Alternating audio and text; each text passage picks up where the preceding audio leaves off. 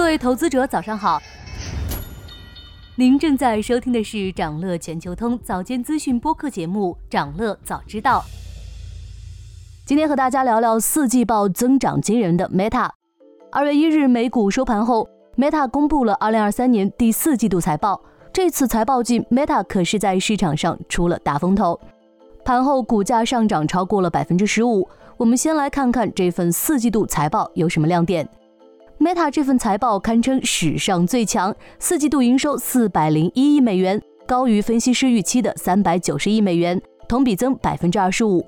这个营收增长在七巨头这种规模的上市公司中是比较罕见的，但这个只能算预热，真正炸裂的还是净利润。当期净利润达到一百四十亿美元，同比猛增两倍。另外，Meta 第四季度每股收益五点三三美元，全年每股收益十四点八七美元。均为公司历史最高纪录。其实，Meta 的业绩可能已经在股价上表现出来了。自2022年11月低点以来，Meta 股价已飙升超过百分之三百。这个同期涨幅在标普五百指数的权重股中仅在英伟达之后。同样亮眼的还有 Meta 的季度指引，一季度总营收指引三百四十五至三百七十亿美元区间，同比增长百分之二十至百分之二十九。市场上较高的预期也不过刚触及 Meta 一季度指引的下限。从过去的经验看，Meta 的指引偏低调，所以下季度的业绩再度超预期的可能性很大。除了财报数据，用户数据也均超预期了。Meta 四季度日活用户二十一点一亿，月活用户三十点七亿，均高出分析师预期。从具体业务看，这次市场对广告股的业绩都有很高期待。数字广告目前仍是 Meta 的支柱型业务，假日购物期间提振了广告业绩，而这次中国电商为 Meta 的广告业绩增长做了不小的贡献。Temu 和 Shy 一直在向 Facebook 投放大量广告资金。另一方面，虽然 Meta 压住元宇宙并因此亏损惨重，但在人工智能赛道上回了血。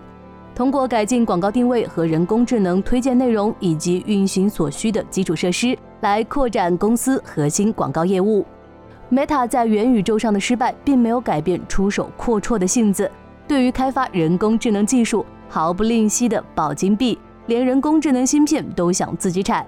据报道，Meta 旗下生成式人工智能大语言模型正在进一步使用自家的芯片提供动力。在元宇宙方面，也会继续加大投入。元宇宙方面业务仍在亏损，不过营收的确大大超出预期，创下十一亿美元的记录。可能是因为这个季度赚钱挺多的，投资者对 Meta 在元宇宙的支出宽容了许多。但 Meta 也算是该省省该花花。扎克伯格表示，未来将继续压缩员工数量和招聘规模，公司保持精简运营。Meta 盘后大涨，除了财报，还有别的利好消息。首先是大规模的回购。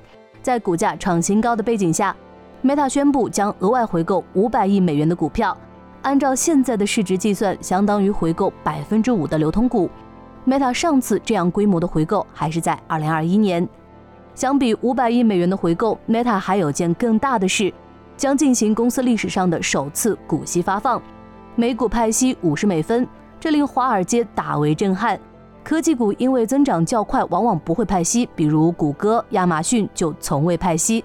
当然，也有微软、甲骨文这类定期支付股息的公司。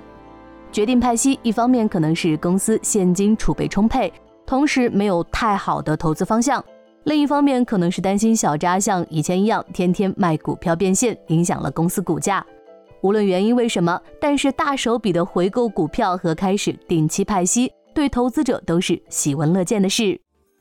想了解更多新鲜资讯，与牛人探讨投资干货，现在就点击节目 show notes 中的链接，进入掌乐全球通 app。以上就是今天掌乐全球通掌乐早知道的全部内容，期待为你带来醒目的一天，祝您在投资中有所斩获，我们明早再见。